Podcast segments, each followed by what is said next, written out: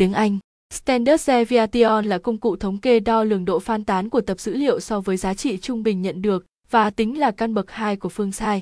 Đó là khái niệm của độ lệch chuẩn. Còn chi tiết hơn hãy cùng top kinh doanh tìm hiểu chi tiết dưới đây.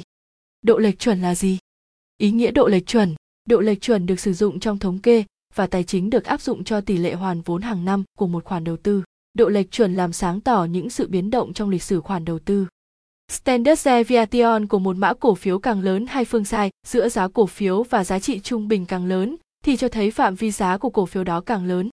Ví dụ, độ lệch chuẩn của cổ phiếu blue chip ổn định thường thấp so với cổ phiếu bất ổn. Ý nghĩa độ lệch chuẩn Độ lệch chuẩn được tính theo công thức bằng căn bậc 2 của phương sai, giúp nhà đầu tư xác định sự chênh lệch giữa mỗi điểm từ đó đưa ra các nhận định chính xác hơn về cổ phiếu. Trong trường hợp điểm dữ liệu nằm quá xa giá trị trung bình, thì mặc nhiên điểm đó có độ lệch cao trong tập dữ liệu và độ dàn trải dữ liệu càng lớn.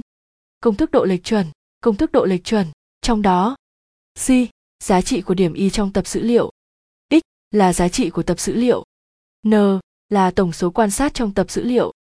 X trung bình được tính bằng tổng các quan sát, chia cho số quan sát.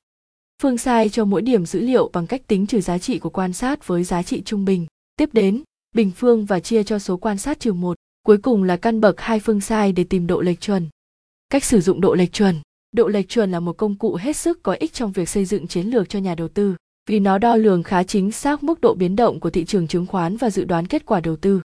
Standard Deviation thấp hơn không có nghĩa là tốt hơn mà nó phụ thuộc vào khoản đầu tư của nhà đầu tư đang có và họ sẵn sàng chấp nhận rủi ro đi kèm hay không. Trong trường hợp có sự xáo trộn trong danh mục đầu tư, thì nhà đầu tư nên xem lại khả năng chịu đựng rủi ro với sự xáo trộn này và mục tiêu tổng thể của họ. Đối với các nhà đầu tư mạo hiểm thường thích đầu tư vào các loại tài sản có biên độ biến động giá trị cao hơn mức trung bình, còn các nhà đầu tư dài hạn thì sẽ e ngại rủi ro hơn rất nhiều. Độ lệch chuẩn là phương pháp đo lường rủi ro cơ bản được sử dụng rộng rãi trong giới đầu tư từ nhà phân, quản lý và cố vấn đầu tư thường hay sử dụng. Độ chênh lệch lớn cho thấy biên độ lợi nhuận của một quỹ đang chênh lệch so với lợi nhuận dự kiến. Độ lệch chuẩn khá dễ hiểu nên, nên công cụ thống kê này thường xuyên được sử dụng để báo cáo cho nhà đầu tư và khách hàng. Cách sử dụng độ lệch chuẩn, độ lệch chuẩn và phương sai khác nhau thế nào? Như công thức tính độ lệch chuẩn ở trên thì độ lệch chuẩn bằng căn bậc 2 của phương sai. Trong đó, phương sai sẽ giúp nhà đầu tư xác định mức độ giàn trải khi so sánh với giá trị trung bình.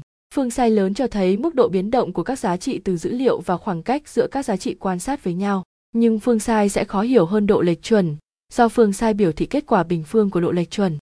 Độ lệch chuẩn thì dễ hình dung và áp dụng với những người không quá hiểu biết về kỹ thuật tính toán trong đầu tư.